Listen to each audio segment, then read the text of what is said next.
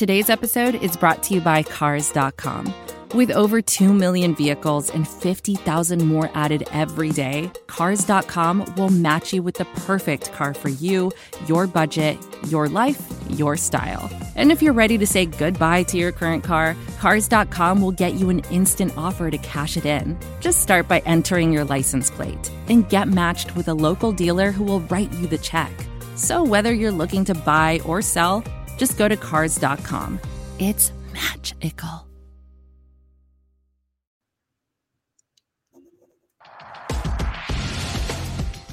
You're listening to the Patriot Nation podcast, presented by Pat's Pulpit.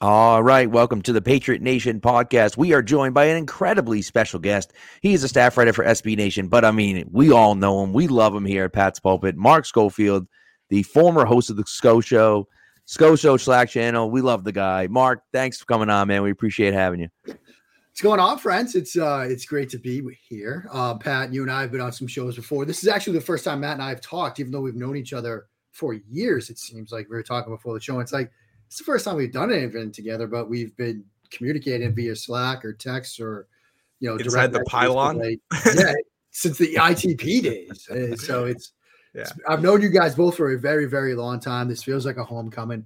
Uh, excited to be here. I know we got a lot to dive in, so I'm not. I'm going to kind of shut up for a second here and let it get rolling.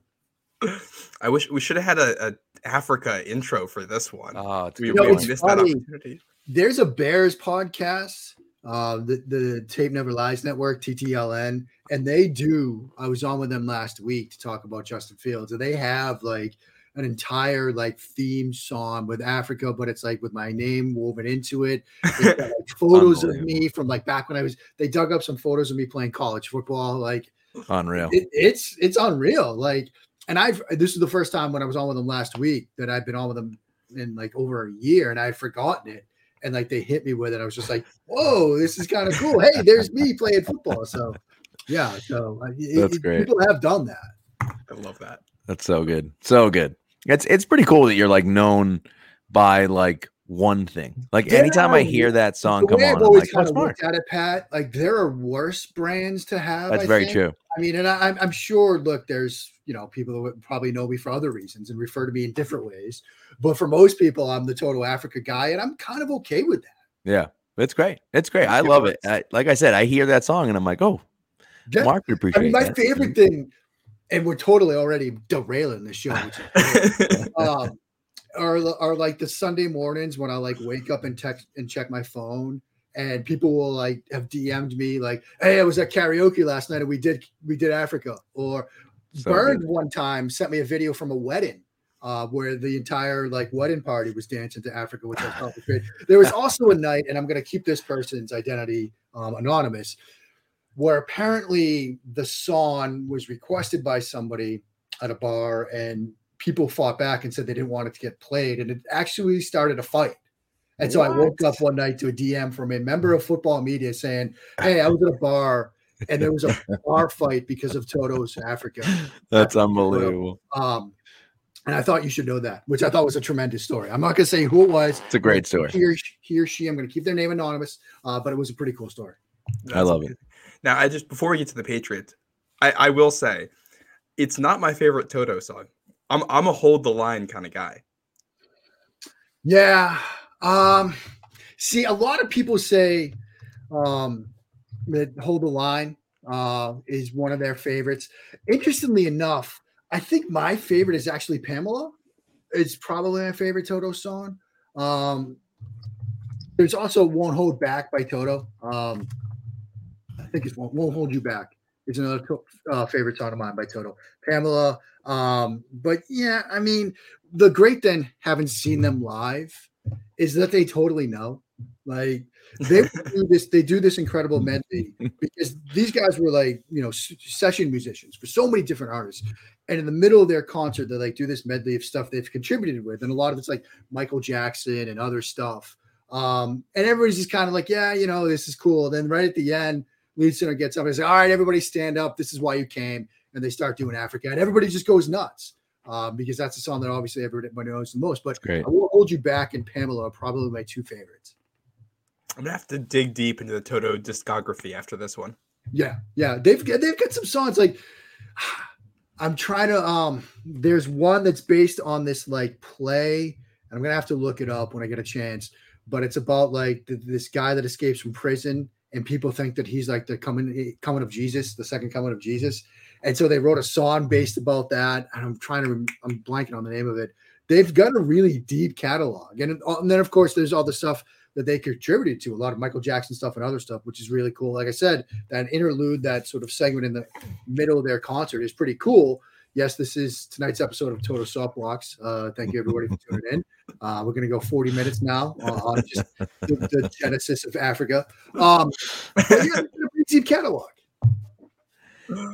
I was gonna I was gonna try to come up with some sort of Wizard of Oz way to you know to usher us into Patriots. It's a tough segue got, to I got make. Pat. nothing. It's a tough I got segue to nothing. make. I got nothing. I was like, oh, Toto was the dog in Wizard of Oz. Maybe we'll make some over the rainbow, you know, type of thing. But here we are. Nevertheless, uh, we are. Well, we're not in Cincinnati anymore. Um, Dark blue gold. so I, I will. Here's what I'll say. Okay, we're getting into the Patriot stuff, into the nitty gritty. This is why you tuned in. Although maybe you tuned in for the Toto stuff. I don't know. It's possible. It's you know, Mark's here. You know, Yeah. like what the heck, right? So, um, Patriots are five and four heading into the bye, up and down. Some good, some bad, some not so good. Um, you know, and and we'll kind of we'll get into all of it. Uh, what are your impressions of this team, though? Kind of overall, what are your impressions of the team after nine games and uh, you know about halfway through the season? I mean, my main impression my impression is they've sort of figured out two of the big three things that you need to figure out as an NFL team. They've figured out their run game identity over the past couple of weeks.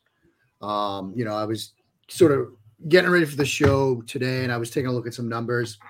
You know, this is a team that we heard so much in the summer, so much in the offseason, outside zone, wide zone, all that stuff. In week one, they ran it nine times outside zone, according to SIS, which was second most in the league through the first week.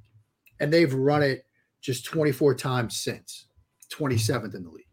Now, in that first week, they ran five inside zone plays, you know, which was like middle of the pack. 65 since then, second most in the league. Like they figured out sort of, all right, that outside zone, wide zone, run game, run scheme, we'll still have it in the playbook. We'll still run it a little bit.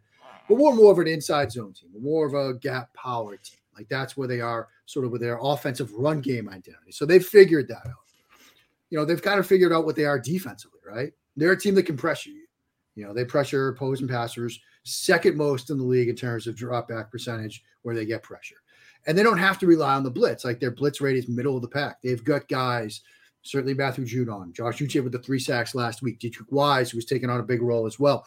They can get pressure with four. They will blitz at times, you know, but they will get pressure with four. They can get pressure with four, which is a huge thing to have in today's NFL. It allows you to do so much in the secondary with numbers. You know, it's the old adage if you can get pressure with four, you're going to be in good shape. They've got that. So they've figured out those two things. The thing they still have to sort of figure out, and unfortunately, this might be the most important part what's their pass game identity? And it, it's something that, you know, you watch that game against Indianapolis, and it's something you can tell they're sort of still struggling with. Are they a vertical passing team? Are they a spread quick game passing team? Are they an under center play action passing team? Like they're still trying to fuse together these different schools of thoughts to figure out where they want to be, what do they do best. And I think, you know, can sort of bring us back to the summertime discussion of with the talent you have in this roster, with the, the players and the skill sets you have in this passing game, what is it that's going to get everybody to play their best? Because, you know, watching Mac Jones last year, watching Mac Jones in college, watching Mac Jones on Sunday, I feel like he's perhaps best suited for a spread shotgun based quick passing game. Let him spread it out. That's where he seems most comfortable. I'm not sure that fits with the receiving core around him. And so they're struggling to find that identity. Maybe over the bye week, they take a chance to sort of sit back, reevaluate everything, look at you know Jones and the games that he's played, look at the entirety of this offense, you know, through the first nine weeks of the season and figure out what it is they're going to be in the passing game. But that's the big component that they have to figure out as we get into the second half of the season. So overall, look, they're five and four. You know, they're in the mix, which I think we would all would have taken back in the summer, especially you know right before the season started, with everything we were hearing about this team and everything we saw with our own eyes. You know, the Vegas training camp preseason game, joint practices, the Carolina joint practices, Carolina preseason game. If you would have told me they still would have been five and four and just basically like one or two games out, and I would have said fine because the mm, team I saw then, I was like, man, we're going to be like six games out of it by the bye.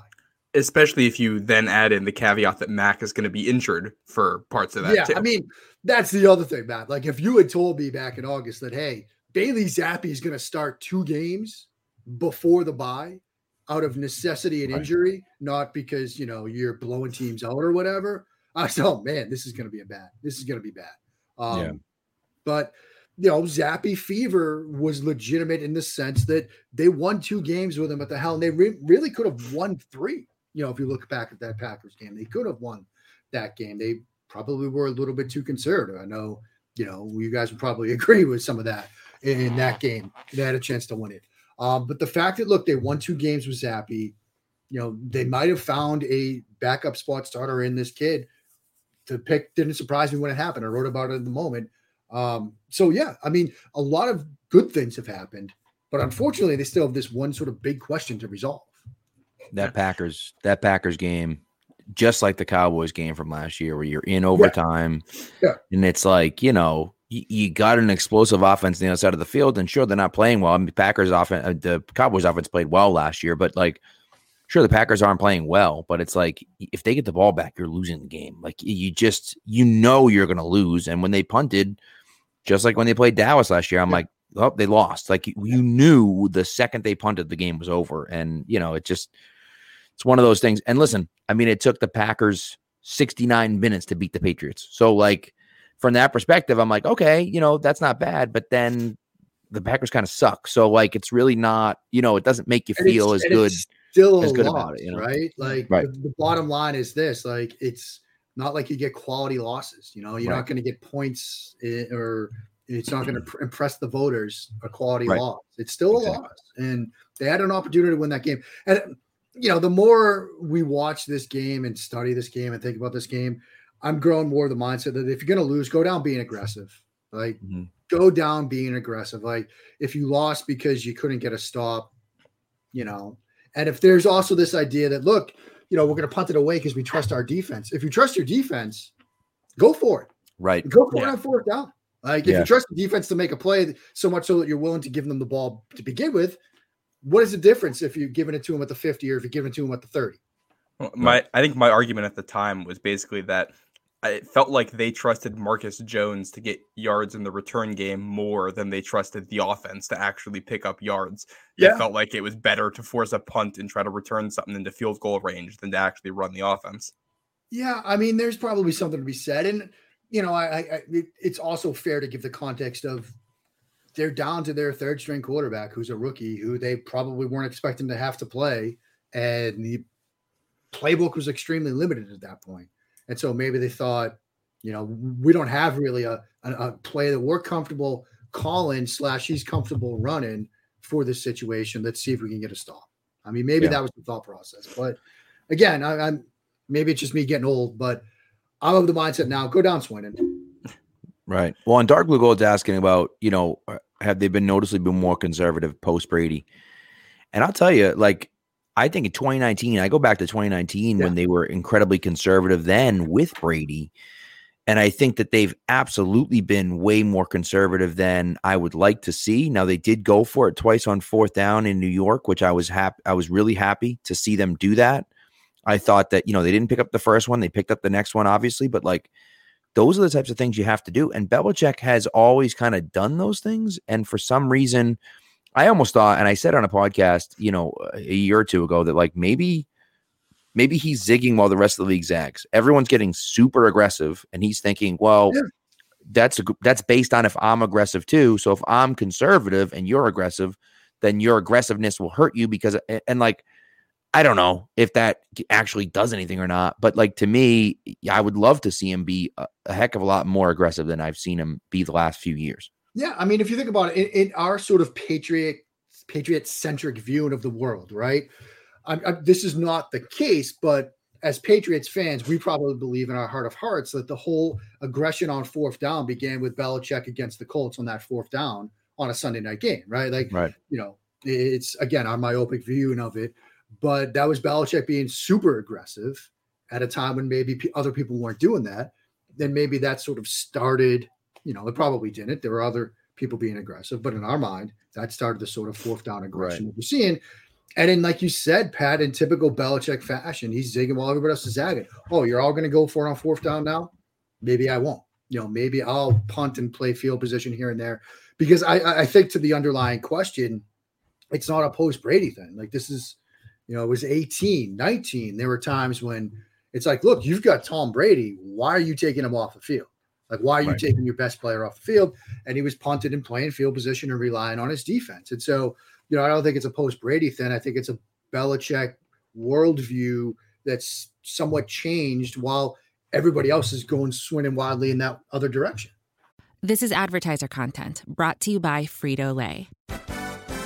Hello, I'm Chip Murphy, here to get you ready for the big tournament. Tonight we'll break down. We break down who will be cutting. Cut! What are you two doing? Sorry, Chip. Prez here got his feathers ruffled when I told him Ruffles has zero chance of winning the title. And I was letting Dip know that she is not taking into account Ruffles' iconic ridges. Guys, it's March. We have to start talking about the tournament. We are. It is the 2023 Frito Lay Snack It. We're talking about big time matchups between Cheetos, Smart Food, Lay's, Sun Chips, and more. Just head to the Frito Lay Snack Bracket and vote for your favorite chip, pretzel, or dip for a chance to win up to $1,000 or a year's worth of snacks. This sounds great. Keep up the good work. Just go to fritolaysnackit.sbnation.com. No purchase necessary. Sweepstakes ends 4-3-2023. Void where prohibited. Here's worth of snacks awarded in the form of 52 coupons, each good for one bag of chips. See official rules at fritolaysnackit.sbnation.com. And I think it's changed a little bit. You mentioned the New York game and them going for it on fourth down. It's not like he's entirely resistant to it. He's just a little bit more conservative than the rest of the league. Yeah, agreed. Agreed. It also some of that has to do with the confidence in the offense, I'd guess too. Look at the last couple years, I think the offense hasn't been as mm-hmm. good, and I can't really blame the coach for trusting the defense and the special teams more to make plays than the offense with some of the stuff we've seen out there. Right. I mean, they win the Super Bowl in 2018, but that offense was never dominant, right? It was it never. It was a slog all year long until, you know, late in the season when they decided to become, you know, a, a run first, a run heavy team and they did that and you know Sony Michel scored six touchdowns in three games in in the playoffs. So like you know it was they were primarily a running team to begin with right? So um you know yeah you didn't really trust that passing game. Even when you won the super bowl you didn't really trust that passing game and so you were relying on that defense. So you know i mean it's it's certainly a different type of feel uh because 2017 they aired it out like crazy. Um in 2016 they were they were an explosive passing game too they just really weren't like that in 2018 and certainly haven't been that since. You know, so so anyway, so all right, so offensively, we're there. Defensively, listen, you go from having one of the worst defensive performances I've ever seen against the Chicago Bears. I mean, that was just absolutely embarrassing, right? Against the Bears. And it's funny because it, it you know, you talking uh, about about being on the Bears podcast and talking about Justin Fields, and it feels like they have gone from Fields being terrible to Fields being like actually using him correctly and looking awesome the last few games since the Patriots game. They were like, yeah. oh, maybe we should use him like this because this is where he's best suited, right? But that was one of the worst performances I've seen uh, of the Patriots defense the last few years they go from that to you know what they've done the last two weeks which has been nothing short of awesome and yeah okay maybe it was against two bad offenses but even still you know those two offenses have beat some have beat some good teams i mean the jets beat the bills last week right so um you know i think I've been fairly impressed with what I've seen. What What are your takeaways? I know you talked about them a little bit, but what are your takeaways about the defense?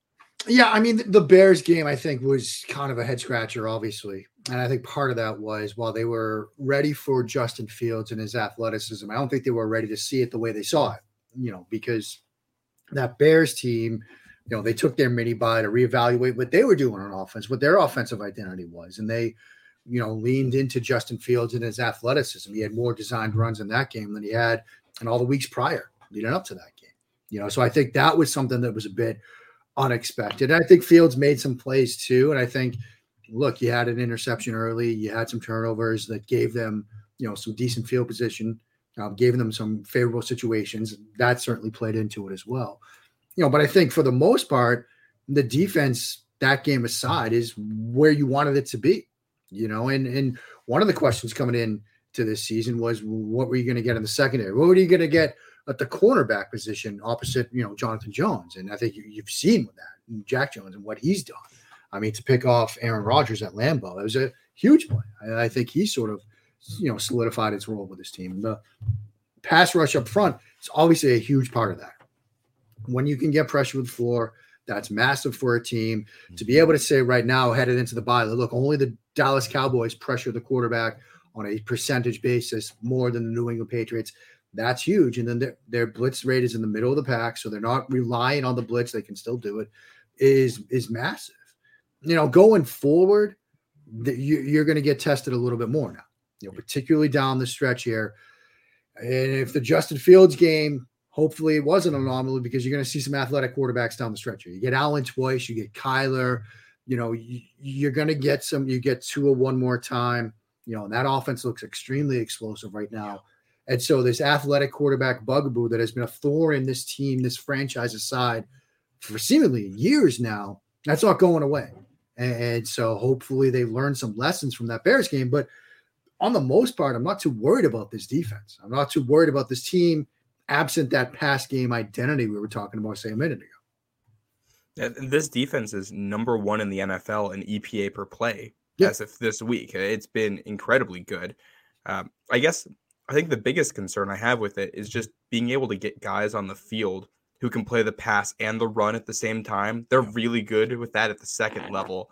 But in the front seven, it's been all right. You got Godchaux and Guy out there for running downs, and you're going to get Ekuale and Wise or Barmore out there passing situations, swapping out Tavai and Uche for Jennings and it, all the, the Mack Wilson going out there, all these substitutions. Uh, do you have concerns about that if they run into a team that says we just want to run the ball or we just want to pass the ball or a team that can get them into bad looks? Yeah, I mean, it's a concern because particularly when you start thinking about some of the offensive coordinators and offensive minds and they're going to see down the stretch. I mean, I'm worried about those two Buffalo games, obviously. Um, right. But look, Ken Dorsey's a smart guy. Like, you know, wouldn't surprise me to see more and more tempo looks thrown at this defense when they get a look they want to operate against, particularly a team like Buffalo that look, we know they want to throw the ball. What if they decide, look, we're going to come out trying to run it? Nobody's going to expect that. And then they go tempo with that look. Or, you know, when you see the Dolphins in week 17, like what's Mike McDaniel going to do? You know, because he's obviously got some toys, including a new toy at the running back position to play with. And so, you know, that is a concern in my mind, Matt, that, you know, down the stretch when they see some of these offenses and see some of these play callers that are going to have some ways to sort of maximize their opportunities against advantageous looks. That is concerning, particularly up front. I mean, I'm not too worried about the secondary in that situation, but it's really up front. Like, oh, they've got their run stuffers on the field. Let's start moving the pocket a little bit. Let's play with a little bit tempo. Wear those guys down. We'll just throw it. Or oh, oh they're, they're going light. They're expecting pass. They get their pass rushing guys like Barmore in the game. Let's try to run the ball a little bit. Now, you're looking at the teams they play and the offenses around the NFL right now. Not many complete offenses that can beat you both ways at a very high level, and so that you know minimizes the risk a little bit. Like I said, Buffalo is certainly a pass first offense. You know, Miami maybe has that that ability, but yeah, it's something to be worried about. Yeah, to me, that, oh, go ahead, go ahead, go ahead Matt. Uh, I've I've been surprised we haven't seen more no huddle used against the Patriots. Yeah. Look at that Bears game. There was a series in that game where the offense went no huddle. I think because yep. of a situation. I think it was a controversial first down calls. They were just hurrying up. got Yep. Patriots out there in a bad spot and basically got another free 10 yards because the personnel that were out there. And Yeah. I'm I'm surprised we haven't seen more of that. I'm also surprised we haven't seen more no huddle with the Patriots offense, which Yeah. you also you have to Yeah. get first downs before you can run. right. No, but I mean, I, I. I certainly think the point about not seeing more teams use tempo against this Patriots defense is, you know, one that I'm surprised by too. And you know, like I said, that's why I sort of talked about some some of the offensive minds they're going to go up against because I'm sure Dorsey's going to think about that. Kevin O'Connell on Thanksgiving night, like, wouldn't surprise me if he's got that ready to go. I mean, it wouldn't surprise me if Lafleur after the bye, you know, does some of that. You know, maybe if it's just to try to get Zach Wilson in a better rhythm or something, but it wouldn't surprise me in the second half of the season to see more of opposing offenses using tempo to try to get those advantageous looks. It's a it's a matchup based game, you know, and if you're not doing that against a team that is in a situation like this, like New England, then you're probably not doing your job right. I mean, I just if it's me personally, right? I, I am worried about it when you talk about the the Bengals and and the Vikings because the Bengals and the Vikings have good running backs that can run the ball well, but also catch the ball out of the backfield. So I, I'm Yeah. concerned about that in that situation because if you don't play heavy against Dalvin Cook, he's going to kill you. If you don't play heavy against Joe Mixon, he's going to kill you. Like it's just the way it is. If I'm going in that Bills game, I, I don't I don't care about the run, right? I go back to Yeah. was it 2015 where No I- I- Moreno had like 240 yards against them, and they just said, "Go ahead, you want to run it on every play? Go ahead and run it on every play." Because Yeah. if you're running on every play, that means that Josh Allen doesn't have the ball in his hands, and we'll take that as a win, right? And so, fine, if you know Devin Singletary is going to run for 190 yards, great.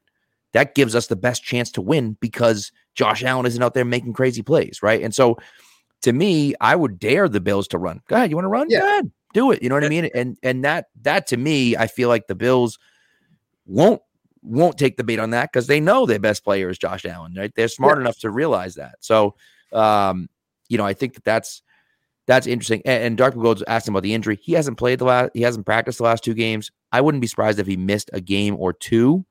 Seems like it's just a sprain and he should be fine. But I guess if it doesn't respond, they, they might take another look at it. But he's not going to be out. He's not going to miss any serious time. It doesn't seem like at least. It's if Josh Allen misses time too, that means that all four starters in the AFC East will have missed at least a game It's crazy. in a division that where every team's above 500 too. Yeah. What are the odds of that? It's pretty wild. Pretty wild. Yeah. So, Yeah. Hey, anyways, we've seen Bills Bills run this defense before against a Bills team. Just go back to the Super Bowl. 125. Yeah, was that the was that the five two defense they ran or the two five? I, I trying to remember two five. Yeah, Yeah. against the K gun there, going way Yep. back. Yeah. yep. Yeah, and I, you know, he goes into the locker room with like Harry Carson and all those guys. Carl Banks have prided themselves on stopping the run. And he's like, "We're gonna let Thurman Thomas rush for hundred yards," and they lost their minds. They were like, "No, you, we're- no, you're, we're not gonna let him." He's like, "Look, this is the best way, best chance we got to win. Right. Let him run it. Who cares? I mean, it's the same game plan. Come out there with like a one-three defensive front. You know, just play with seven defensive backs. Say, look, we're gonna dare you to run the football. What are you gonna do? Right. Right. And would you and would you play a lot of zone defense behind that too, or are you playing man against the Bills this year? I mean, I, you know, I with Allen, if you're gonna do that, I think you do want to play more zone to keep eyes on Allen, just because their perhaps best run threat is 17 himself. Right. You know, and if you're now maybe you do a lot of two man under, you know, where you've at least got safeties to keep eyes on them. You know, maybe it's just you know man free where you've got somebody underneath that can keep eyes on them, and you still can play some man coverage looks, but you know, I think for the most part, you're going to want to keep eyes on him because Allen has no qualms running the football. You know, and if you're if you're basically, you know, you're bracketing digs, you've got maybe safety help shaded to Davis, and you feel like you've got everything locked down in the secondary, and third and seven becomes first and ten because Allen's run for eight yards. Like you just you're going to get out of that at some point anyway. Right. Yeah, and that that's going to be a huge game, I think, for Dugger, Phillips, Peppers. I think you could throw Josh Uche in there as a guy who's going to have to pass rush and set the run, and he's got that athleticism to keep up with Allen. Yeah. They're going to need all of those guys to really pitch in to stop them. Yeah.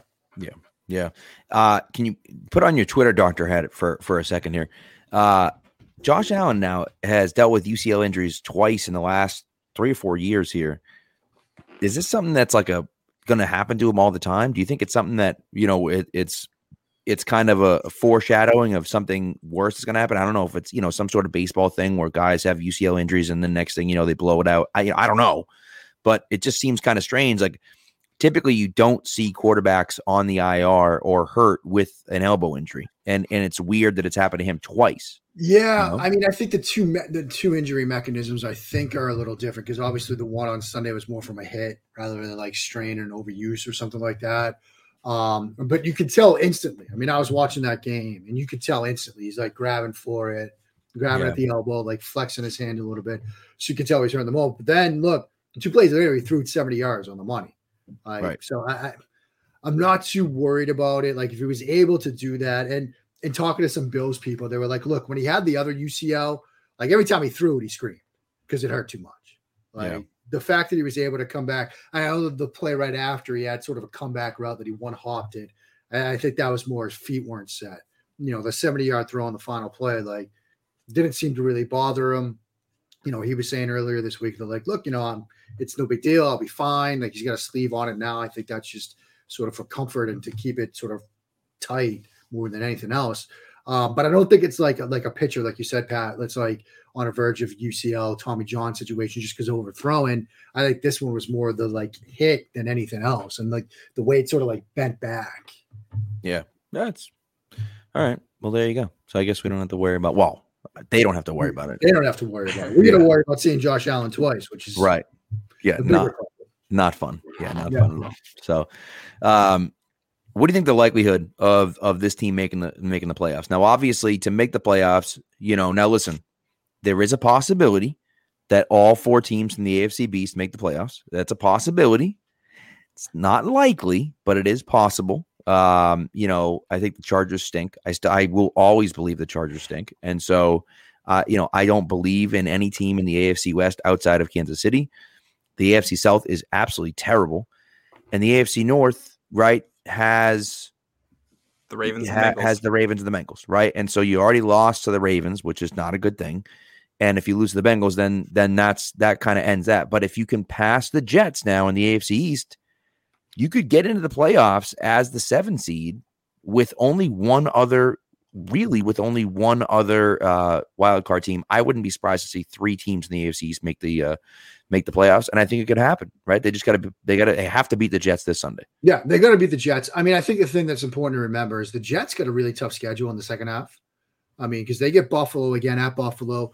They got a trip to Minnesota too. And I mean, Minnesota is a team I'm not quite sold on yet. You know, I think we'll know more about Minnesota, say in the start of December, because they got, you know, I, they get Buffalo this week, maybe with Josh Allen, maybe with not. You know, we'll still see there. Obviously, they get the Patriots on Thanksgiving night. Minnesota also gets Dallas. You know, Right. in their next four weeks, they get Buffalo, Dallas, the Patriots, and the Jets. The only team that's good that they've played so far, in Minnesota, is Philly, and they, they lost to them. Um, Yeah. but got killed. yeah, but the Jets, they get Minnesota, that's a road game. They get Buffalo, that's a road game. And they finish the season at Seattle, at Miami, and back to back. Like, that's a tough stretch. And so I think the Jets, you know, they've got a tough schedule down the stretch here, which I think is going to work in New England's favor. Obviously, the Patriots have to beat them coming out of the bye. That That's job one. Um, but look, they've got to sh- look around the rest of the AFC. I mean, maybe a wild card is is Cleveland in the sense, what does Cleveland look like in Week 12 and beyond? Right. You know, can they sort of hang around? Now, I don't know because they've got some tough games coming up too. Um, they've got Tampa Bay, they've got Buffalo. Like they've got three really tough games coming up where you know it could be gone before they get Watson back. Uh, but that's certainly a team to watch. Miami, I think, is very good. And I think they've gotten better since Adam Bradley Chubb because they couldn't pressure the passer the, were, the way they were last year. Now they got a guy that they can win some one on ones for them because their blitz schemes weren't working. They weren't pressuring the passer. I think that's going to certainly help them. But yeah, I'm I'm with you on the Chargers. You know, I fell into the media trap of oh, this is it, this is the year. Chargers are going to be great. That AFC West is going to be awesome, and it's not. You know, and they're so hurt. They're so dinged up. Like they can maybe bootstrap some wins down the stretch, but I'm not too worried about them. So yeah, Kansas City, the South, the Titans, and then a whole bunch of Jeff Saturday White situation going on there. Outrageous. I Um, so yeah, they're they're Okay. certainly in it, which at this point in the season is all I can ask for. Yeah, I think the Broncos are potentially also in it. That defense may drag the offense kicking and screaming into the playoffs. Maybe, yeah. It's not I mean, likely, but they're with just how such bad a the rest weird of team right now, and, and I, I gotta say, like, I'm not really buying Russell Wilson. So, Oh no. No, that's It's been so bad. It's unbelievable. and now that they traded Bradley Chubb, I have much less faith in that defense to actually get the job done. and they've got two games with Kansas City. Got they have to win one of those to keep their Yeah. hopes alive. Yeah. Just like I think the Patriots probably need to find a way to beat Buffalo in one of those two games. Yeah, I mean, is anyone is anyone in the NFL looking better than Pete Carroll right now? Uh, Pete Oh, Carroll no. trades away Russell Wilson, brings in Geno Smith. Everyone thinks they're going to suck this year, and that Drew Lock was going to be a starting quarterback. And meanwhile, you know they're competing for the division with Geno Smith at quarterback, and Geno's looking great. You know, and Russ meanwhile goes to Denver with all these weapons and looks absolutely horrendous. And, And you know Nathaniel Hackett, who knows, but still. Blows my mind. It's because you know we all wrote and said this summer, "Oh, this is the start of a rebuild. This is Right. the start of the teardown. Like they're gonna have to draft a quarterback. They're gonna tank for C.J. Stroud or Bryce Young or whoever." And everybody in the building was like, "No, no, no, no, no, no. We believe." Right now, if the draft happened tonight, they'd have pick number eleven in the first round in Denver's pick. That's not even there. They'd be Yeah. picking at 23. Then they'd pick again at 45 with Denver's pick, and then at 56, and then at 87. They have five picks in the first three rounds, two from Denver. They also have the fifth most cap space of any team next year. And if they don't have to draft a quarterback, which sitting here right now doesn't look like they need to force that. Right. I mean, imagine if I saw some Seahawks guys um, talking today about Jalen Carter or Will Anderson perhaps being on the table for them when they're on the clock. Golly. Yeah. Will Anderson could drop out of the top ten. I, I, I we can't get into draft talk right now, but the, No, the fact that Will Anderson dropping in the top, dropping out of the top ten, that would be wild. But you know, I don't think he does. I mean, I think he's still top five, but that, again, Denver's pick is at 11 right now. If the wheels really come off right? and they get That's a true. top five pick from the Denver Broncos as It's part of the. Russell Wilson trade, That'd be unbelievable. And Yeah. and they it already seems like they kind of fixed the offensive line in one go last yeah, offseason I mean, too. Cross and Lucas, they, they look like they got their Absolutely. tackles. Like, yeah. Yeah.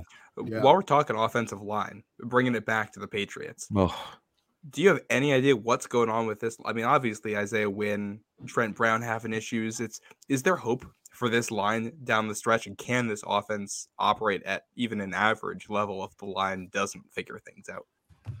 Yeah, I mean it's a huge issue, and, and talking to people sort of around the league about Isaiah Wynn, um, you know, everybody I talk to, whether it's you know with NFL teams, different organizations, even people that you know were on staffs that went up against him in college, it's all kind of like right now with where he is and what he's doing, he needs dedicated help. You know, wherever he is, whether it's at guard or at tackle, like he needs help. That's not a good thing to be saying about an NFL offensive lineman. Like, you know, it, it studying Wynn this summer, you know, one of the things I noted was speed rushers on the outside just are a problem for him. And it's not so much an athleticism thing because I think he's athletic enough. I just don't, it's, it's a, a technique, footwork, something. I, I, I- I don't think it's the length or lack thereof. You remember that discussion, and Scarnecchia is saying, no, no, no, no. You know, he's long enough. We've had guys with arm length that size that have played Matt Light, all that stuff. But it's just for whatever reason, like you see that the sack from Rashan Gary, you know, right before halftime against the Packers is like a prime example of his outside edge. Just he gives up speed rushers too easily, and that's tough to live as a tackle. Now, kicking him inside, where sometimes you might, you know, if, you slide protection sort of his way, you know, you might get center help from time to time. You know, maybe that works, but you're also then just kind of saying, all right, this is what we're going to do. You know, we're going to have to slide protection to his way all the time. And tell me a defensive coordinator in the NFL isn't going to figure that out and how to exploit that pretty quickly. And so, you know, that's an issue. And then by sliding him inside, like, what are you doing at right tackle? Like, it's it's a problem right now. Um, I saw you know, and it's magnified in the sense that that Mac Jones moves extremely well in the pocket, can create space with his feet and with his legs, and he's good at sort of pocket evasion. But you don't want to be in a world where you just know that Mac Jones is going to get pressured a ton. but that's the world that they're living in right now, which again gets us back to the earlier conversation. What do you want your offensive identity to be? You know, if you want it to be a vertical based seven step drop passing game, is that really the best situation and scheme for your offensive line? You know, maybe it is better to be a spread. You know, if you think back to the Cincinnati Bengals when they couldn't protect Burrow, their answer wasn't let's go under center seven step drop. It was let's go five wide and at least give him a chance to get the ball out quickly by identifying some stuff pre snap. You know, and when you watch Jones last year, this year, Sunday, his eyes seem to be working best when he's operating out of spread. Like he, yeah. he, just seems more comfortable in seeing, reading, and making decisions when he's in the gun, when it's four and five wide. And I think that combined with what you're seeing up front from a pass protection standpoint tells me what your offensive philosophy in the pass game should be. Now, the flip side to that is all right, you're also an under center inside zone gap power run scheme that falls you into the trap of the Bengals of this year, where it was yep. if Burrow's under center, you're running the football. If yeah, Burrow's in gun, you're throwing it. Like yeah, you have a run playbook and a pass playbook, and they're yeah, not related. Yeah, and, and, as we saw the Bengals early in the year, they struggled with that. And so again, a, a, lot of it is sort of the the core question of what is this pass game going to be? What can it be? You got to figure that part out. Yeah. I think one of the things I've noticed just going watching Mac this year, he doesn't seem to read the whole field as much as he used to either. It seems like there's a lot of situations where before the snap, he's deciding which half of the field he's going to, and then he's reading a high low, or he's reading a defender, he's reading man coverage, whatever's over there, and throwing the ball to one of two or three guys. And if that's not there, he's got to check down, and that's it meaning that defenses kind of know one half of the field might be dead on every one of these plays. Is that something you've noticed too, or? I mean, I've noticed it in the sense that, like, like Dan Orlovsky had that video from this week where it was that third and four play, and you've got the three by one, you know, a bunch look to the right, the X ISO go route on the left, and Jones locked onto that go route. The spot on the spot concept, the three receiver concept, the spot route was open, but Jones kind of locked on and like you said, sort of predetermined. Like that's where he wanted to go with the football. You know, when I was playing, when I'm coaching, and you get that three by one, you get that isolated go. We called it a peek, a quick look. Like you look at it quickly. If you like it, throw it. If not, you got to come off and get to the concept. You look back to the Baltimore game. Through the first two and a half quarters of that Baltimore game, I was like, this is the Mac I wanted to see. This is the Mac I've been waiting for. But then he started to fall into this trap of, I've got an isolated go route to DeVante Parker. I've got this route that I want to throw and he stayed on them a little bit too long.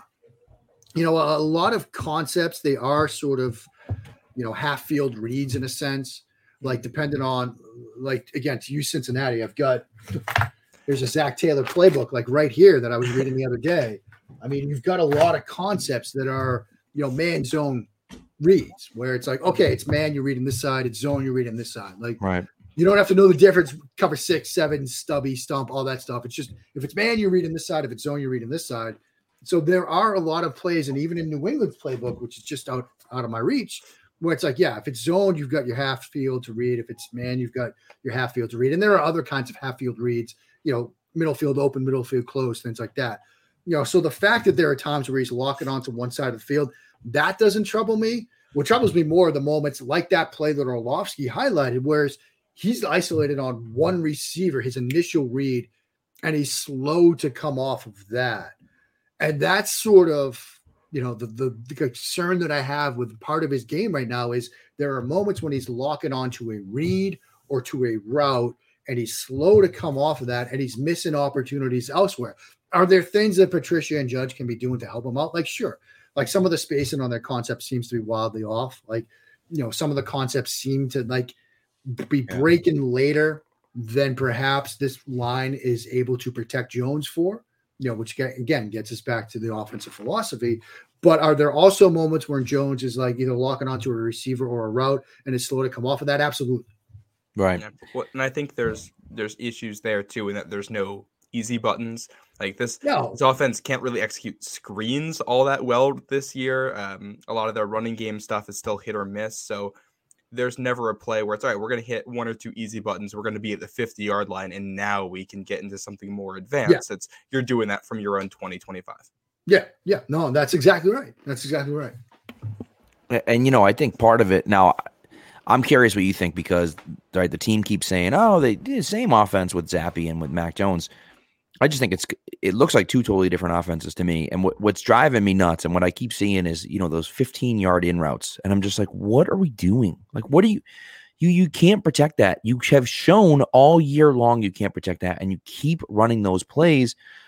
And yet, when Zappe was in there, it was three steps and it's out, right? And that's where Mac was so good last year. It's like, hey, he sees the field, reads it, three steps, boom, it's gone, you know? And like, you know, and look, I think we got to lay part of the blame on Mac Jones for sure, because as you said, he stays on guys a little too long. He's stared guys down at times. He's made really questionable decisions at times. Um, that the the interception in the Bears game was just absolutely horrendous. It was just an awful throw and an awful decision.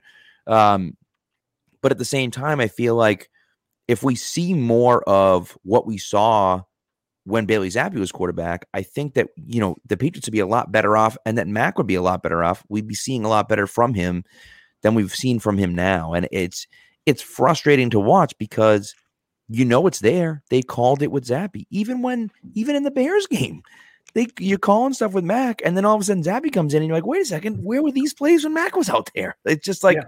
it, it's it's driving me crazy a little bit, you know. Yeah, I mean, I you know, and part of it might be, look, obviously when you're getting Bailey Zappe ready to start, when you're getting Bailey Zappe ready to play, you know, you're still working from a smaller portion of the playbook. It's more your like day one and two install stuff, which is probably the stuff you're calling for more when he got reps. And with Jones, you've got obviously a deeper playbook to work from. But at the same time, like your job is, like you said, Pat, like you were saying earlier, Matt, like your job is to put the quarterback, whoever he is, in a position to be successful. And, you know, the one thing that I'm excited to see is like the uptick in RPO usage. You know, I, I think, and that's something I'd like to see even more of you know, because when you look back at Mac, even in college in Alabama, like heavy RPO offense, like top 10 in RPO usages last year at Alabama. And it wasn't, you know, we always say like RPOs and play action, like especially in New England, but generally speaking, specifically with RPOs, it's all underneath slants and glances. Like there are third, third level RPOs. Like you can still be aggressive in the downfield passing game if that's what you're looking for, working off of RPO structures or certainly off of play action structures. But I do think they need to use that more because – you know, Jones to this point is eight of nine on RPO throws this year. I mean, again, it's not a ton, it's not a big number, but they've been using it more and more, particularly the last couple of weeks, and I'd like to see more of that. And it seems like when they go to the RPO, at least to what I could tell, they're just counting men in the box to decide yeah. if it's a man or a run. There's not it's not more complex than that. Uh, and which means they're running a lot because they're going against light boxes, but they're still not able to block for it, which I think is also kind of an issue there. The RPO isn't as good if you only have the the P and not the R. Right. Yeah. I mean, it's it's certainly kind of removes some and, and, again, like defenses are doing so much to try to get you to make it the R, right? Like yeah. defensive coordinators are going to play with light boxes. They're going to do things like sling the fits and things like that to sort of get into the fits if they have to, they'll find ways to get it out of two high structures to get things fitted up as well. But they want to turn you into a spectator if you're a quarterback. It's like we were just talking about with Josh Allen. Uh, like right. that's what defensive coordinators at the NFL level, at the NCAA level, at the high school level. You know, my buddy is a high school football coach and he's getting ready for the playoffs. And he's like, every week we're turning high school quarterbacks into spectators because we don't want them to throw the ball, which again, to my old brain sounds just wildly crazy. But that's yeah. the world we're living in. And so, you know, you got to figure out, you know, how to attack these two high structures, even off of, say, RPO looks. Right. And I, th- well, I think it's difficult. Just if you look around the NFL this year, what the average number of points per game for a team is something like 21, 22 this year. I mean, it, yeah, I mean, it's hard for everybody. It's not just it's hard for everybody. Explosive plays are down, like numbers are down. You look around the league, like you know, a couple years ago, you're looking at quarterbacks, right? And best quarterback in the league might have an adjusted net yards per attempt like near 10. Right now, Tua is the only one over eight adjusted mm. net yards per attempt. And, you know, he's at 9.28, which is incredible. But Jalen Hurts is second at 7.91. You know, everything is down league wide because of the two high world that we're living in, because defenses are just so comfortable right now saying we're going to play with a light box, we're going to play too deep, we're going to force you to be patient and work underneath and try to take everything away over the top Some Right. offenses have still figured out how to be explosive. Miami is certainly an example. Buffalo is an example, but not every other team has figured that out yet, Right. Or have the playmakers to do it, you know? or have the playmakers to do it. Exactly. Right. Right. Hopefully, uh, Tyquan Thornton can be that guy. Yeah, I mean th- that's kind of why you drafted him, you know. And if he ends up being that guy, then you know it's it'd be great if they figured out that outside receiver position in the draft at some point while I'm alive. Yeah. I mean, and you can see defenses, right? I mean, you know, Hunter Henry down the seam is wide open because that safety has to commit to Tyquan Thornton. He has to. He has too much speed. He can beat that guy one on one. So that safety has to shade over there, and it leaves that big gap in the middle of the field for Hunter Henry. They just have to do that more often, and then that safety is going to have to think twice about taking Tyquan, and that's when you take the shot to Thornton, right? So it's just though they all play off each other, but you have to run that play more often in order for in order to hit it. You know? Yeah. Yeah. Now, while we're talking about the identity of the offense, I want to go back to the run game for a second because I only just picked up on this watching some of the Colts stuff. They obviously don't bring Jakob Johnson back. There's no fullback on this roster this year. Their two biggest runs against the Colts came when they had either Jonnu Smith or Hunter Henry lined up in the backfield doing that. Little guys, what do you make of them kind of going away from the fullback and now maybe just coming back to it with tight ends? I, I kind of expected it to be honest. I mean, in in talking, you know, on some other shows this summer, you know, when that came up, like, hey, they got rid of the fullback. What, what do you think? I'm like, if they realize that like that component to their run game is critical, they're going to use Hunter Henry or Jonnu Smith in that sort of up back, H back type of role. Um, and like you said, like two of their best runs against Indianapolis came out of that kind of look. And I think it's also important because when they added Smith and Henry, the idea was you're going to put stress on defenses with 12 personnel. Like that's what you're going to do. You're going to force them to decide how are we going to treat these two guys. There's perhaps a window here to do more of that and use one of them in that sort of H back role. And so it wouldn't surprise me if coming out of the bye we see even more of that. Uh, but I always think this was kind of in the back of their mind, like, okay, you know, we're going to move away from a dedicated fullback, but we've got this card we can play in the back of our mind if we feel like we've got to get back to these looks with, you know, lead plays, you know, some of the wham type stuff, you know, some of the crunch type stuff that we've seen them and other teams run using one of those guys in that role. Yeah, and I, I like the I like the idea of using a guy like John in the backfield because, you know, he is able to lead block if you want him to, but he also has the ability to catch the ball out of the backfield and be explosive with the ball in the and So look, if you if you also know. want to, you know, talk about the screen game, right? Like that has been very hit or miss for this team. One of their biggest plays was a tight end screen last Right. week, and Yep. if you're doing that, yeah, that was more out of a win alignment, I believe it was on that play. But like you could do it obviously from an H back alignment. You could show some different change ups to defenses, and so you know, self scouting, right? Like you, you run the ball a ton out of that look defenses get ready for it. They're expecting that. Then you go play action, but set up sort of a screen to the H back slash tight end out of that look. Uh, that makes a ton of sense to me. Right. Yeah. Yeah. It's just finding ways to get yards, to get easy yards, right? Yeah. Like we don't need to. I just feel like everything is such a struggle for them right now. And it's seeing Rhamondre break three tackles at the line of scrimmage and still pick up four yards. And, you know, and and seeing Mac make a, you know, five yard pass over the middle, but then not be able to complete the 12 yard pass down. You know, like it's just so slow to get down the field. And then you get into, you know, into the red zone or you know the the the deep red zone, right? Which is the, what someone called it the green zone or something like that, right? So it's like you get that that you know forty yard and in, and it's like you can't move. The drive just stalls out, and then Nick Folk has to come in and kick a field goal. And thank God he's been automatic all year. Yeah. But like you just you can't score friggin' touchdowns. I mean, you scored the last two games. You've won the last two games. You scored one offensive touchdown. Like right? I mean, it's just like you know outside of I'm sorry, outside of a of a of a three yard drive, right? You've scored Right. one real offensive gifted a basically gifted a touchdown. Yeah, Right. I mean it's it, it's not great. I mean to think about, you know, red zone percentages and converting red zone plays into touchdowns, they're 29th in the league right now. Yeah. Like that's not a good spot to be in. When you're behind the Pittsburgh Steelers in an offensive statistic this year, that's not a good place to be. Yeah. Not ideal. And it's, I mean, this is why you go out and you get all those, all those tight ends and DeVante Parker is in theories you can do that red zone stuff and it's just it's not there. And No. I mean, it also kind of feels like the offense runs out of gas too. Like, and Yeah. it's what makes and, it hard. and, and in a way, that's the world we're living in, right? Because Right. you know, part of the whole two high stuff is we're to force offenses to put together 10, 12, 14 play drives, mm-hmm. to like finish drives, to be perfect, to be patient. This is this is the sort of offshoot of that.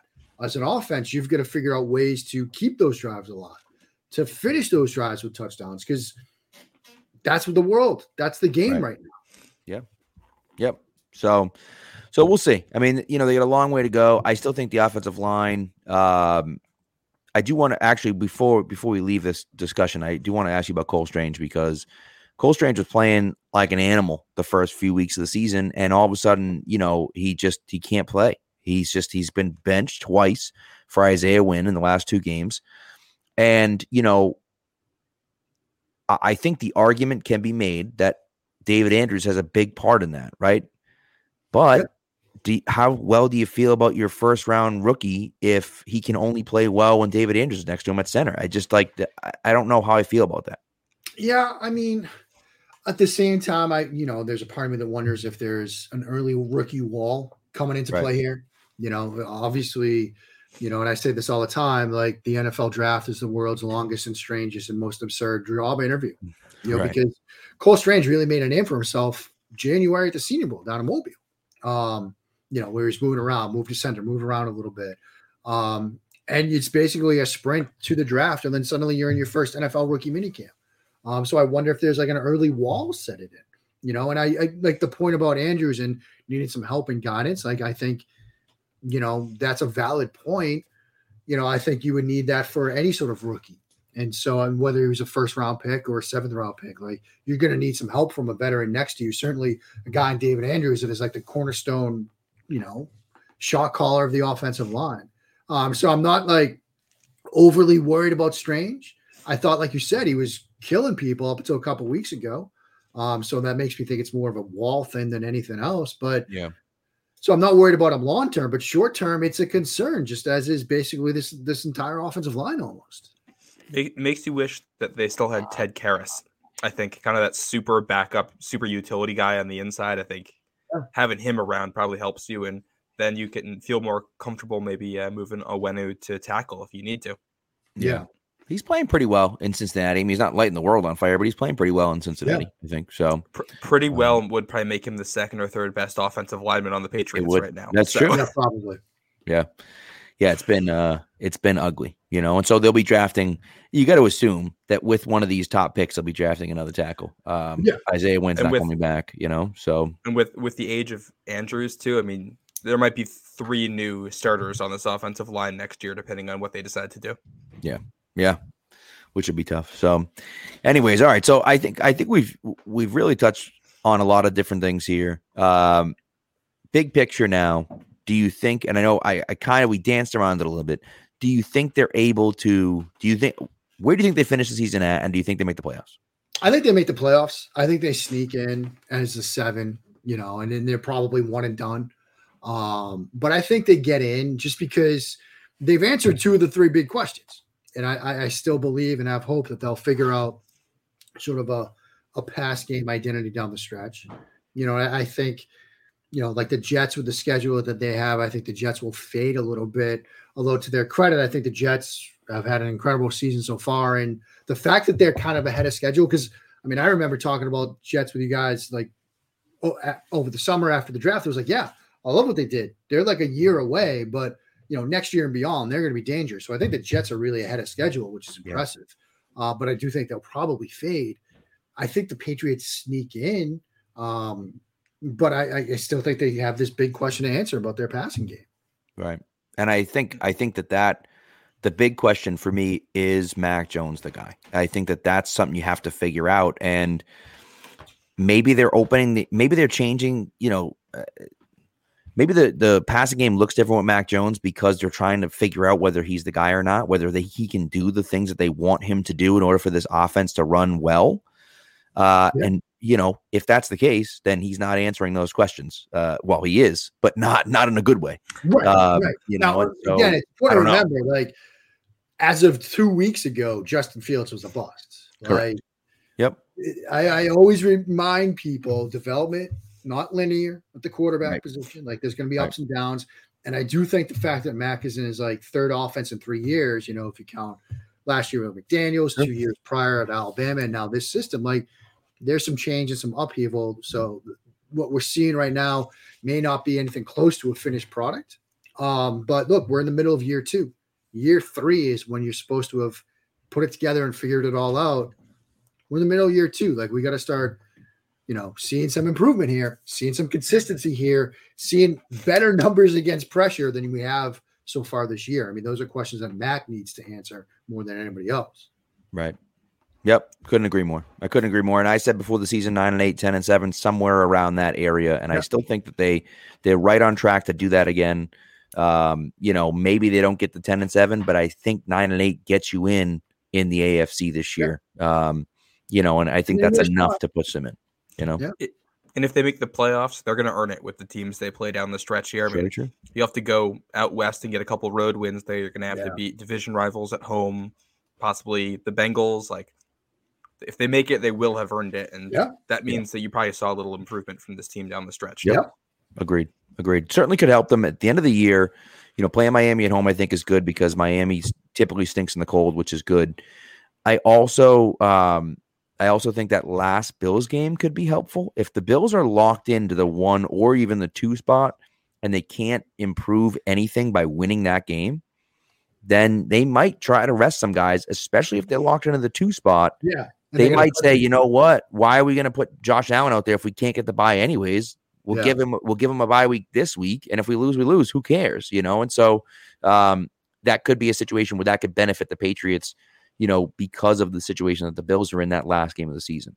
Yeah, and you know they do have the back-to-back games on the West Coast, but you imagine that sort of a you know road trip situation where they stay out Yeah. there. Oh yeah, Arizona, I don't know what's going on out there. I don't know if Cliff will even be coaching. You know, by the time that They're a game mess, that played, and the wheels have come off with the Raiders. Um, you know, they're sidelining guys. Waller's on IR. Um, so those games, yeah, they're West Isn't Coast games. Renfrow's on IR too, right? Yeah. So I mean, I, I think those games are certainly winnable games. And like you said, like- like you were just saying, Pat, you know, Buffalo in week 18, if they're just the two, you know, we're probably not going to see Josh Allen because they're going to want to rest them for the following week. Right. Which might then be in Buffalo against the Patriots, depending on how things go. Yeah. Very that's true. the other thing too. Like if there's a scenario where Buffalo is like, we could pick our opponent by losing, right. it could happen. Yep. And Very true. and also with that win they have over KC, they might just be the one seed and that's it. Yeah. Right. Right. In which Very they should probably see those guys for a quarter or so, but they're not going to play the whole way. Right. No. Exactly. And So- you should win that game if that's the case. If you're Yeah. losing under under those If circumstances, you're losing to then Case Keenum in that situation in a winning get in kind of moment, Right. You then didn't you don't deserve deserve to to be be in in. playoffs. Exactly. Yeah. Exactly. So, all right, let's get to let's get to MVPs. Uh, first half MVPs, uh, and we could talk about a guy that surprised us if, if you'd like as well. Maybe a surprise and a disappointment. Uh, I don't even. You know what? I don't want to get a disappointment. Maybe we can. Maybe we can do a good surprise as opposed to a bad thing. Uh, but your first half MVP mark, then we'll go Matt, and then and then I'll finish up. Uh, I mean, it's it's it's Judon. I mean, I, I get- I get the easy sort of chalky answer here, but you know the, the way he's been playing now. The thing is, and I've seen some questions about this, allusions to this. He did this last year, right? Right. Great start. First half of the season was fantastic. Sort of faded a little bit down the stretch. Now, part of that was def- was offenses saying, "Look, we're going to double this guy. We're going to chip this guy. We're going to make life for him and live in hell off the edge." I think what's been huge for this team this year, we've talked about already. Josh Uche, the three sacks last week, Deatrich Wise, and what he's been doing. Like now, it's a situation where it's more of a pick your poison if you're the opposing offensive coordinator. It's like, yeah, you, you can make life a living hell for Matthew Judon. You're going to have some problems to deal with as a result with the other options that they have. And so, even if he slows down and doesn't put up the kind of numbers he has in the first half of the season, I think it's still going to be a productive year down the stretch because he'll have created opportunities for guys that will finish plays. And so, you know, I, I know there's been some concern like, does he have a second half swoon like he did last year? I think even if he doesn't put up the numbers that he did in the first half, the production from this defense will be there because of some of the other guys that are able to win opposite from him this year. I think they also started out by not playing him a ton. Yeah. And they played him a lot, but but not playing him on every single play, and you know rotating those guys in and out, and having the ability to do that because That's you're huge. getting play from Penny Jennings, because you're getting plays from Uche, because you're you know like having those things is extremely beneficial to him because now he's not burnt out by the end of the year because you know you haven't you haven't used all the, all the gas in the tank. So, but yeah, I mean, Judon, come on now. Yeah, Yeah. chalky. I know. Yeah. He's the obvious pick just to be different. I'm going Rhamondre here. He has really been the offense as of late. He's been just so good. He may have almost single handedly won you that game against the Jets with some of his performances there. He was really good last week against the Colts. Uh, He, I mean, he's it's he and Meyers are the offense right now, and Rhamondre looks like he has the makings of potentially an elite running back in the NFL. So uh, I'm going with him there. Dark blue gold loves it. I mean, it's it's the right it's the right call. It's the right call.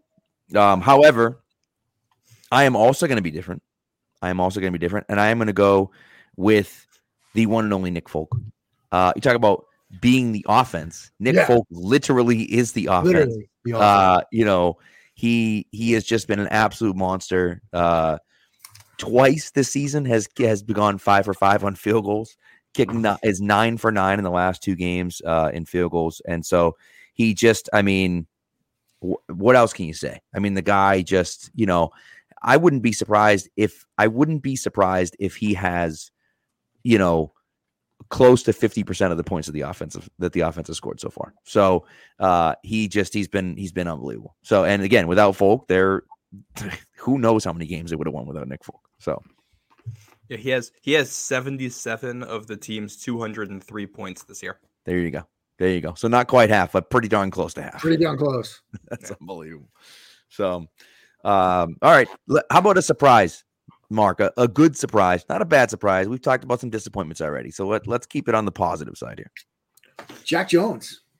I mean, you're talking about a guy, two picks, three pass breakups, NFL passer rating of 49.4 when targeted, according to PFF, which is, I mean, again, that's that's skewed a little bit because of the way PFF does their charting, but still, that's a really impressive number for a rookie corner that like is seen a lot of action, like just Yeah. 11 snaps the first week. But you talk about a guy that has started a game that has, you know, played a lot past couple of weeks, like 40, 50, you know, 46 snaps a game. So I've been really surprised how quickly he's adjusted and acclimated to life as an NFL corner. Love Yeah, it. he, that that's the kind of the obvious answer here. I think all of these guys are going to be on defense. That's my Yeah. guess. Yeah. Um, I'm going with Josh Uche, which is a little bit of recency bias after what we saw. I've been a I've been a huge Josh Uche fan though for a while as a Michigan guy. Um, think he looks like the pass rushing numbers are what jumps off the page. But what I'm more impressed with is that he looks just more disciplined as a player, like against the run. He's Yeah. he's, he's got his eyes go in the right direction more of the time and that's just that's what's going to get him on the field more which is what he needs his pass rushing ability has never really been in doubt it's just his ability to get out there so i'm glad he's putting it together in other ways right now I like it. I like it. Uh, I have a few options here. I could go Deatrich Wise. I could go Jabril Peppers. I could even go Brenden Schooler, uh, who's been like Matthew Slater 2.0. However, however, I'm going to go because I have to do it. I'm going to go with Jahlani Tavai. I have to do it. I I talk shit about Jahlani Tavai all off season. I just said I don't know why he's on this team. What the hell is going on? If he makes this team, I'm going to be so mad. And he's de- turned into a reliable player. He's not a great player, not a great player, but he's a reliable guy plays the run extremely well, dependable player. Uh, you know, he's like the perfect Patriot guy because that's what he does. That's what he does. Um, you know, he, he's just dependable and reliable. I mean, that that's that's like the the two things that Belichick looks for the most Yep. is do uh, you you going to do the right thing if I put you out there, and he doesn't. And so, you know, I gotta I, I'm off the hate train 100. percent He's off the hate train, and uh, and you know he's he's So just he's a solid player for him. you know who else falls into that category too is uh, anthony jennings Mm-hmm. talk about Uh, a surprise the excuse guy me? who I, Excuse me. Pen, penny jennings Thank you. Thank you. As, as a guy we all thought was probably a cut. Like I, I think a lot of people thought he wasn't going to make the last round of roster cuts, and Yeah. here he is giving you real minutes, quality minutes. So Yep. Agreed. Agreed. So trivia so time. listen, that's that's it, right? That's that's the Patriots talk we got, I think, right? Yeah, Uh, Any more Toto talk before we wrap up? No, no more Toto talk. For, although, look, I forgot. "Stranger in Town" was that song I was trying to think of. Ah, yes, there you go. Okay, all right. I'll Um, pretend like I know what that is. Also, dark. blue gold. Yeah, you can Oh, go ahead. Yeah, asked about asked about Newcastle. Are you a Newcastle fan? That's what he wants I to know. am. Okay. And hey, Newcastle is sending two players to the World Cup, which is very exciting. The team is off to a very good start. Excited about that. Um, I, I know there's another aspect to being a Newcastle supporter right now, which is a little bit difficult. The uh, the new ownership group, so we can kind of breeze by that. But look, hey, it's it's happy time. I haven't been this happy about a Newcastle team since passports with Pardew, which is been that was like two houses for me ago. So yeah. I don't know what that means, but sure. Uh, also, Dark Blue Gold says three players are going to the to the World Cup. Is Apparently, three? I not thought just it was two. I listen. I, Pope, I, I Wilson. Oh, three. Yeah. Okay. Yeah. I, there I, you go. I knew I it, just- you know what it was. It's second. Is they're tied for second most in the Premier League. That's what was in my head. Yeah. All right, I'm just gonna smile, smile and nod during Smile the nod. There you go, during the Pat. That's football the other section. football right there. Yeah. So, exactly. All right, final segment of the uh, of the day. Mark's come prepared. Here we go. And now for something we think you'll really like. This week in sports history. All right. Uh, I'm going to start because I have a few. I have a few. I'm going to start. Um, so on November 12th, 1933, the first NFL football game on a Sunday is played in Philadelphia. Sporting events at that up to that point had been illegal to play on Sunday, and the Eagles tied the Chicago Bears three to three. Just an absolute, just a dreadful game to watch all around. A tie, a three-three tie, but the first ever NFL game on uh, played on a Sunday, November twelfth, nineteen thirty-three. Wow. Let's go Matt, way back. right next, or do you want me to go? I'll, I'll let you. You're the guest. I'll let you go. All right. I, I will go on November 10th. We were recording this on November 10th. In 1934, the first NHL penalty shot was awarded, and it was actually stopped. The first NHL penalty shot was awarded in a game between the Montreal Canadiens and the Toronto Maple Leafs. Montreal forward Armand Mondou had his shot, his penalty shot attempt, stopped by Tor- Toronto goaltender George Hainsworth to help preserve a 2 1 win for the Leafs. Love it, love it.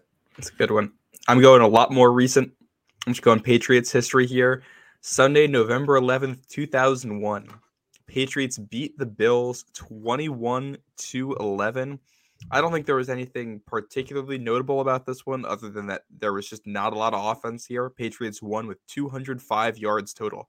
Brady had 107 yards passing and was sacked seven times for 36 yards Jesus. that day.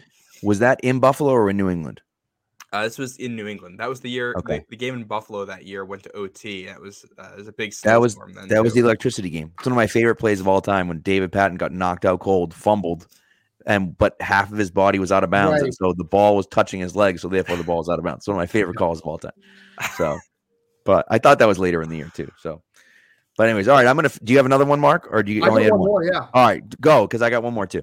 All right. November 9th, 1953, the Supreme Court case of Toolson versus New York Yankees upheld baseball's antitrust exemption. Love it. Look at that. Oh my goodness. All right. I'm gonna end. I'm gonna end with a Bill Belichick one. Bill Belichick, uh, as a as a rookie head coach of the Cleveland Browns, watched Bernie Kosar end his NFL record 308 passes without an interception uh, by throwing an interception on November 10th, 1991. Wow. Wow. So, so there you I go. didn't remember that one. There you go. So, Like- uh, all right, Mark, this is a lot of fun. This is a lot of fun. Uh, listen, the people that are listening here, they know you, they know where to find you, but nevertheless, give the whole cavalcade of, of things. And I see, I threw that in there, threw it in there. Had to cavalcade. I- the I cavalcade that. of I don't know if reminders. throwback, but there's no cavalcade anymore. It's just SB Nation. Um, like I said, look, I, I, I'm dropping a piece on Friday morning about teqball, um, the, the sport with the soccer and ping pong and stuff like that. But look, I love it. while we still have the Bird app, you can follow me on there at Mark Schofield. Uh, when the Bird Are you is still available- verified? I am still verified. I, I love how the new verification system it says that like I w- I am verified as a result of, and I need to find the language here because I just laugh when I see it. This account is verified because it's notable in government, news, entertainment, or other designated category. I'm like, are you talking about me? notable? What? Absolutely. But yeah, I, I, still have the blue check for now. Um, who knows if the Bird app will be here by the time this pod goes live? Uh, maybe it will, maybe it won't. But you can follow me for now on the Bird app at Mark Schofield. Love it, love it. Well, thanks for coming on, Mark. We always love having you, and uh, we appreciate it. And we'd love to see you doing big things over there at SB Nation. It's great. It's great to see. I'll be so, back soon, though. I'll be back Yeah. soon unless you guys don't want me. But oh yeah. Oh, anytime, anytime. Anytime. So we love it. Well, thanks for listening, guys. We appreciate it. And uh, no, no instant reaction this weekend, of course, with the bye week. But we'll talk to you. We'll talk to you mid next week.